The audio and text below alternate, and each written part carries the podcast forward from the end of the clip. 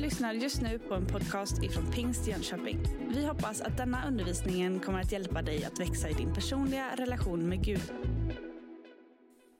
Vi ska börja med att läsa den här texten ehm, ifrån början av Apostlagärningarna. Där vi kan läsa om både Guds löfte om den heliga ande och när den heliga ande utgjuts över alla. Så vi ska läsa först några versar i första kapitlet ifrån Apostlagärningarna 1 och 4 till 5. Sen ska vi hoppa vidare till kapitel 2 och verserna 1 till 18. Så har du en telefon i närheten eh, eller som du har liksom bibelapp på eller om du har din eh, bibel med dig så är det en bra, ett bra tillfälle att plocka fram den. För när man läser bibeln så är det ju jätteskönt om man kan få markera eller stryka under sånt som man tänker det här var bra. Du kanske har till vana för att läsa den här texten varje pingstdag som en tradition för dig själv eller så har du aldrig läst den här texten tidigare. Nu dyker vi in tillsammans.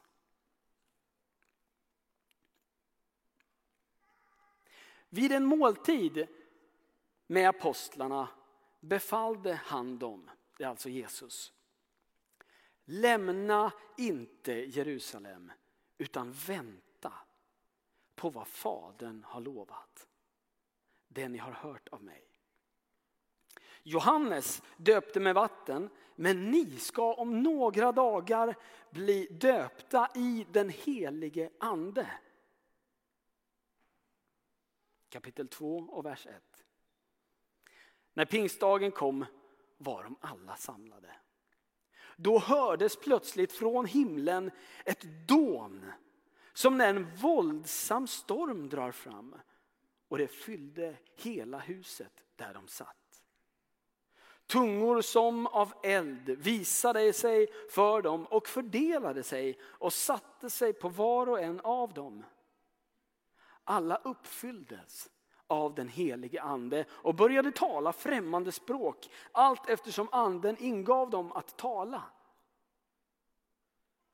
I Jerusalem bodde fromma judiska män alla, eller från alla folk under himlen. När dånet hördes samlades folkskaran och alla var skakade eftersom de var och en hörde sitt eget språk talas. Häpna och förundrade frågade de, är inte de galileer, alla de som talar? Hur kan då var och en höra sitt eget modersmål? Vi är ju parter, meder, elamiter. Vi bor i Mesopotamien, Judeen och Kappadokien. I Pontus och Asien, i Frygien och Pamfylien, i Egypten och i trakterna kring Kyrene i Libyen. Vi är ju inflyttade från Rom, vi är judar och proselyter, kretensare och araber. Ändå hör vi dem tala våra egna språk om Guds väldiga gärningar. De var alla häpna och förvirrade och frågade varandra, vad kan det här betyda? Men andra sa hånfullt, de har druckit sig fulla på sött vin. Då steg Petrus fram tillsammans med de elva. Han höjde sin röst och talade till dem. Judiska män och Jerusalems alla invånare. Detta ska ni veta, lyssna till mina ord. Det är inte som ni tror att de är berusade. Det är ju bara tredje timmen på morgonen. Nej, det är detta som är sagt genom profeten Joel. Och så kommer citatet. Och det ska ske i de sista dagarna, säger Gud, att jag utgjuter av min ande över allt kött. Era söner och döttrar ska profetera. Era unga ska se syner och era gamla ska ha drömmar. Ja, över mina tjänare och tjänarinnor ska jag i de dagarna utgjuta av min ande och de ska profetera. Amen. Ibland så möter jag människor som funderar, varför heter ni Pingstkyrkan? Vad är det för någonting egentligen? Vad, vad kopplar det med? Den här texten, den är otroligt viktig för vår historia. Vi läser om vår egen historia här. Om hur den helige ande blir utgjuten. Enligt löftet från Joel, profeten Joel, så utgjuts där den helige ande och vi, mänskligheten, får vara mottagare av den enorma kärleksportion som Gud häller över mänskligheten i den där stunden.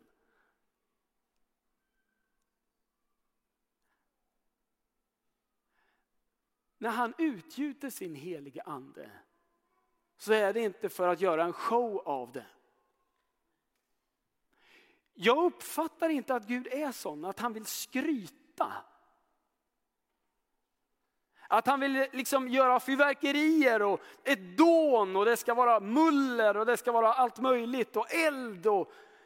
Jag uppfattar inte att det är för att han vill skryta utan att han vill visa hur otroligt mäktig han är.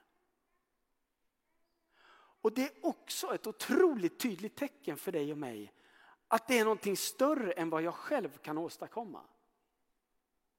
Så när Gud låter sin heliga ande fylla varje människa så är det egentligen en påfyllning av hans enorma kärlek som du och jag får vara med om. Och ibland så verkar det till sig så att det till och med tar uttryck i kroppen. En del de blir berörda till tårar, andra de börjar skratta eller fnissa. Andra de blir alldeles varma i hela själen på något vis. Och en del de börjar tala i tungor. Andra börjar profetera. Allt det är ett tecken ju på att Gud utgjuter av sin kärlek. Och den där kärleken som är så kraftfull och generös i sitt DNA så att när han häller den i oss så blir också du och jag utgivande. Generösa, kärleksfulla mot andra. Det här är sånt som vi kan läsa inte bara i och med nya testamentet utan vi kan läsa om det här redan i gamla testamentet. Det finns ett flertal personer som vid särskilda tillfällen blir uppfyllda av Guds ande för ett särskilt uppdrag för en särskild tid. Och jag gillar, jag tänkte att vi skulle kika på några av de här tillfällena, några av de här berättelserna ifrån gamla testamentet. När människor blir fyllda med Guds ande. Ett av exemplen det är från domarboken. Vi kan läsa om Simson i domarboken. Det här är en ganska märklig berättelse tycker jag. Simson, han har en liten speciell karaktär. Han verkar inte vara, han, i alla fall utifrån beskrivningen i domarboken, så märker man att Simson, han är liksom inte felfri. Han verkar göra både den ena blunden efter den andra. Han verkar ha lite temperament. Han verkar eh, vara intresserad av att betta och liksom gambla lite granna. Simson verkar också eh, ha en enorm kraft som han har fått av Gud men han är inte alls lika kraftfull och stark när det kommer till kvinnor. Vi ser att Simson har en ganska svår utmaning i sin person. Och jag tänker att där är väl vi människor, vi kan känna igen oss. Att Gud häller sin kärlek över varje människa, inte för att den är perfekt. Utan för att han har en uppgift, ett uppdrag och att han vill ge oss av sin kärlek. Simson, han får ju ett löfte. Eller redan hans mamma får ett löfte om att han ska få betyda någonting alldeles särskilt för folket. Han får en enorm kraft, en styrka i muskelkraft liksom. Och han får möjligheten att befria folket.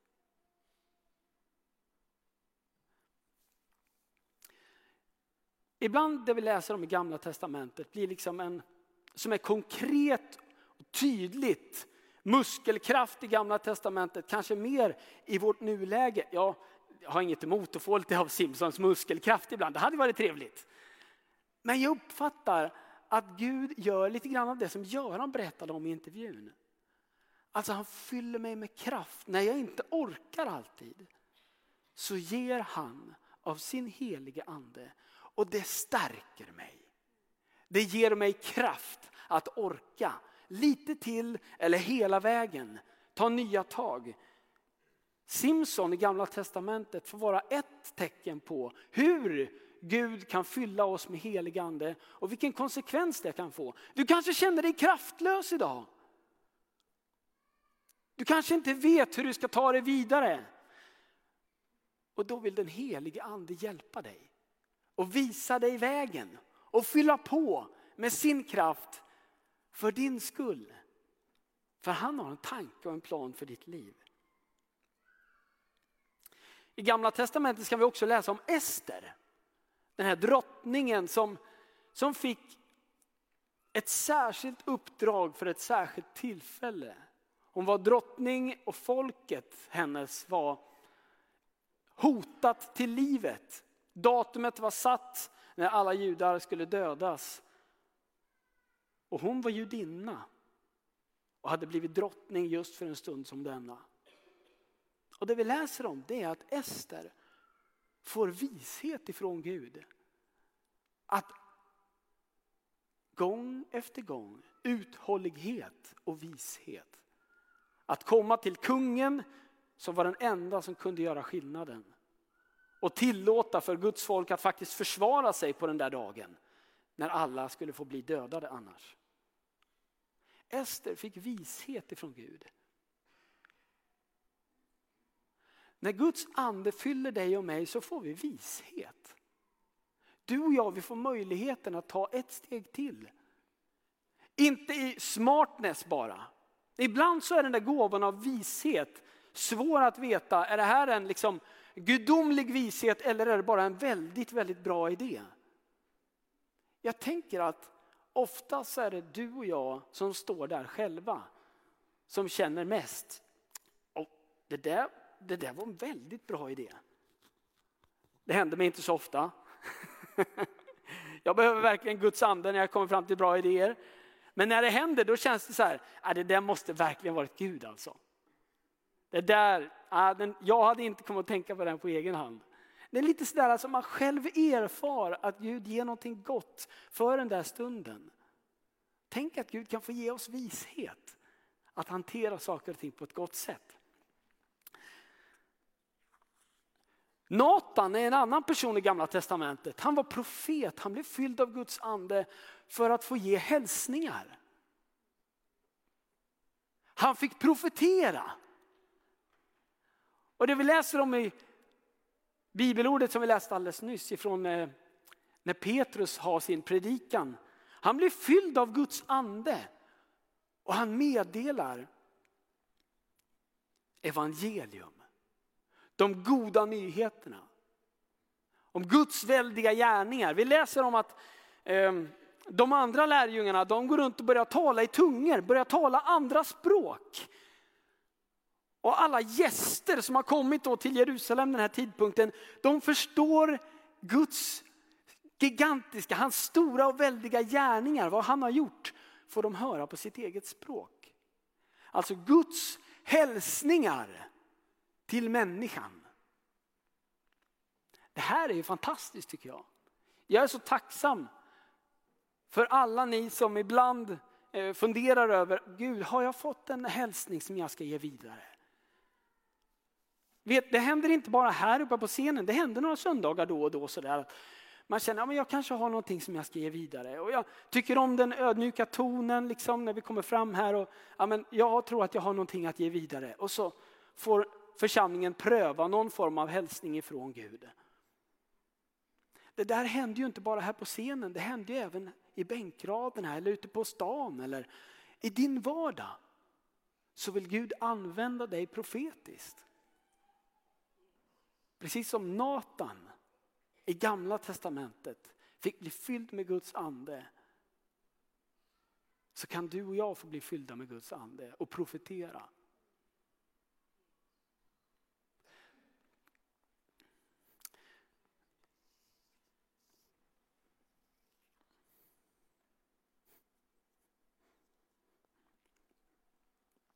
En spännande personlighet som det inte står hur mycket som helst om i gamla testamentet.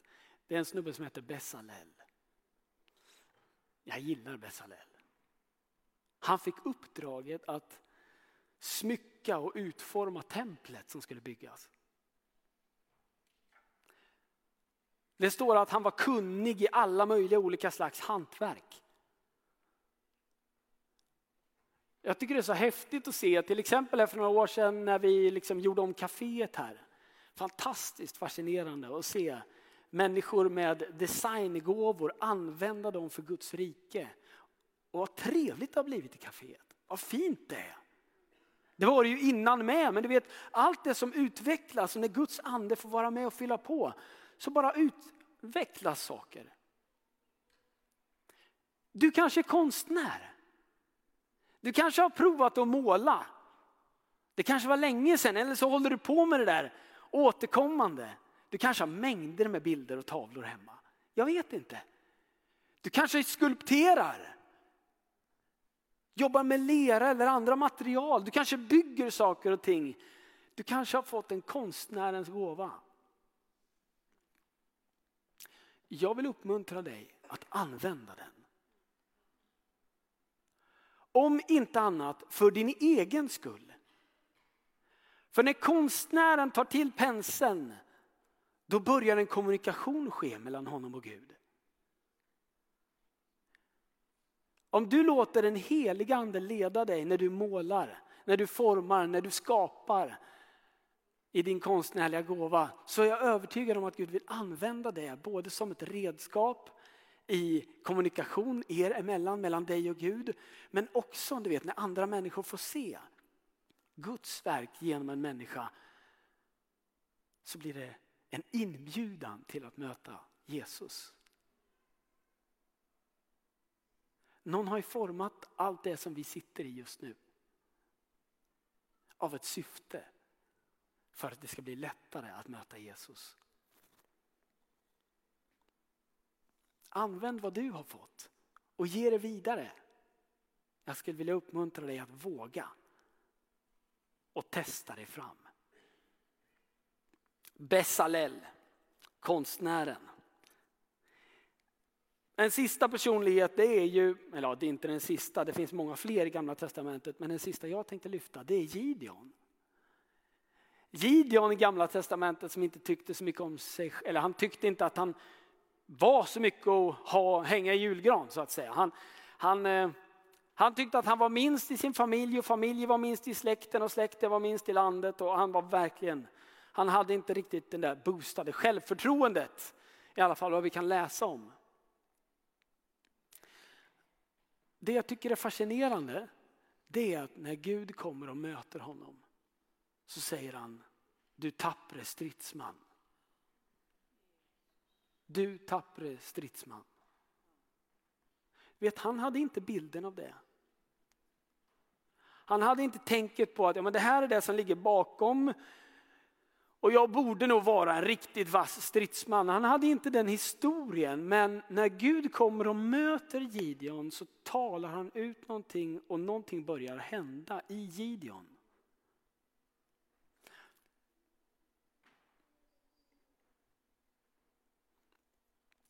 Jag vet inte om du känner igen det här. Antingen så kan det vara så här att du kanske har fått ett tilltal från Gud för länge sedan. Ehm, och Gud sa typ du tappre stridsman. Men någonstans har du liksom tappat bort det där lite. Det var då. Det var förr, det var tidigare i livet. Men om någon skulle fråga dig idag, skulle du definiera dig som den tappre stridsmannen inom situationstecken? Definierar du dig, tänker du om dig själv så som Gud har talat om dig eller till dig? kanske någonting har försvunnit. Och idag så tror jag att Gud är här för att han vill blåsa liv i det som är din nådegåva. Han vill blåsa liv i dig. Och vet, jag tycker att det är fascinerande när man läser i Nya Testamentet. För jag tänker så här, vilka är det som får ta emot den helige Ande? Det är både de som längtar och väntar, som lärjungarna gör. Jag tycker det är så vackert. De väntar och väntar och väntar. Lite grann som Marianne berättade om. Jag väntade och väntade, jag blev nästan avundsjuk på de andra för att det inte hände mig och till slut så händer det. I Bibeln så är det både de som väntar som får mottar den heliga ande. Det är också de som längtar som får motta den heliga ande. Men det är också de som oväntat får ta emot den heliga ande. Det är till och med så att de som är knappt informerade om att det finns en helig ande, när det händer så får de ta emot den heliga ande. Vi läser till och med att de fientliga, som Paulus, får ta emot den heliga ande. Mötet med vem Jesus är. Han har någonting att ge var och en. När han ger av sin heliga ande till dig så är det för att han älskar dig och för att han tror mer om dig. Han har en tanke med ditt liv, han har en plan för dig. Och jag tycker att det är så trösterikt att jag om och om igen får komma till Gud och han får återigen fylla mig med helig ande. Det är inte ett engångstillfälle. Det är inte ett minne från förr. Det är inte ett minne från förr. Utan det är en levande relation och en påfyllnings livsstil. Inte enstaka punktinsatser. Jag uppfattar nästan att Gud på något vis vill inbjuda dig idag och säga Kom, jag har så mycket att ge dig. Jag vill fylla på hos dig med min heliga ande.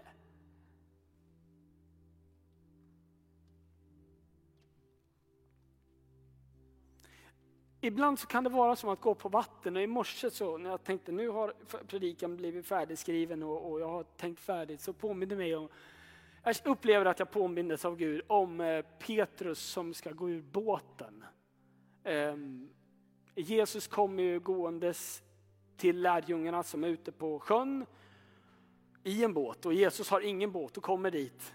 Och Petrus blir lite osäker. Är det verkligen du som är där borta Jesus? Och så säger han, om det är du, så säg åt mig att komma till dig på vattnet. Och då säger Jesus bara, kom, det är jag.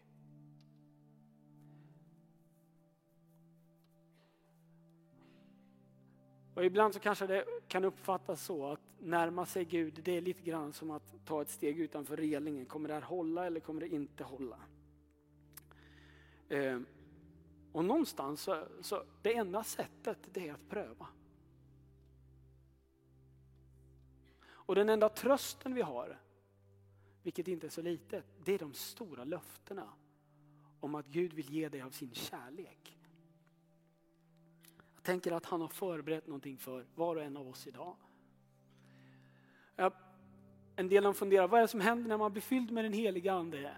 Och det är ju Grunden är ju att en enorm kärlek från Gud får ges och mottas i vårt hjärta.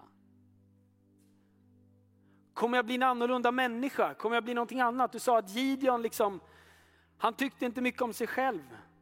Men när en Guds ande fick fylla honom så fick han mod.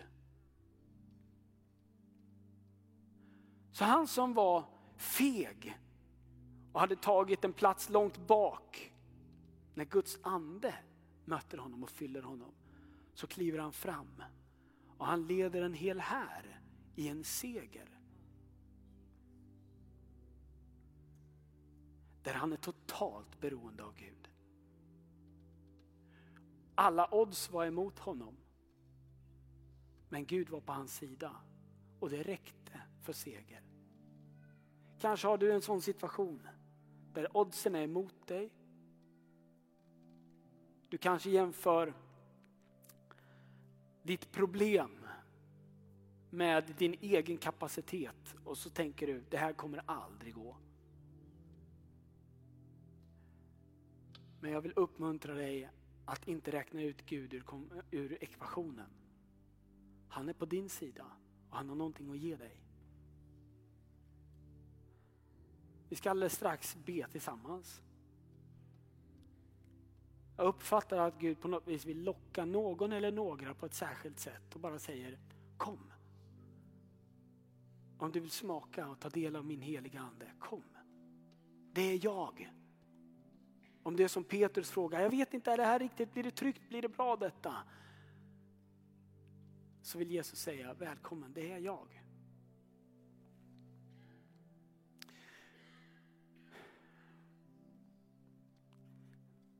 När den helige ande fyller oss då blir vi utgivande. Vi blir mer generösa. Vi sätter andra för oss själva. När den helige ande fyller oss så får vi ett nytt perspektiv. Vi behöver aldrig bli ensamma. Han är med oss alltid. Han ger oss vishet som för Ester. Han ger dig kraft och styrka, oändlig sådan som för Simson. Han ger dig mod som hos Gideon. Och han ger dig möjligheten att få förmedla Guds budskap precis som han gjorde genom Natan. Gud har en tanke med ditt liv.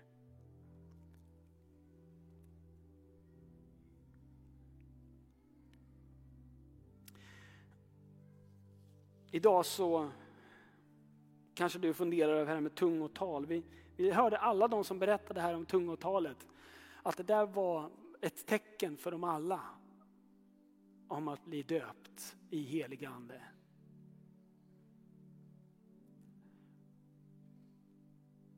Och jag vill bara säga så här att nej, det var inte ett tecken för alla. Det ska jag säga. Men alla fick tala i tungor av de som satt där fram och intervjuades. Och låt mig bara få stryka under det. Att om du tvekar eller funderar på, är jag döpt i den heliga ande eller inte? Så är det väl bara att närma sig. Jag tyckte det var en ganska härlig approach som Miriam hade. Som uppskattade att någon kom och liksom fick bekräfta det där. Jag tror att jag är döpt i den heliga ande, men kanske inte talar i tungor, men, men någonstans fick det landa en trygghet ändå. Lita på vad Gud har sagt till dig och fortsätt att söka och utforska vem Gud är. Du har just lyssnat på en podcast ifrån Pingst Jönköping. För att få reda på mer om vilka vi är och vad som händer i vår kyrka så kan du gå in på pingstjonkoping.se eller följa oss på sociala medier via pingstjkpg.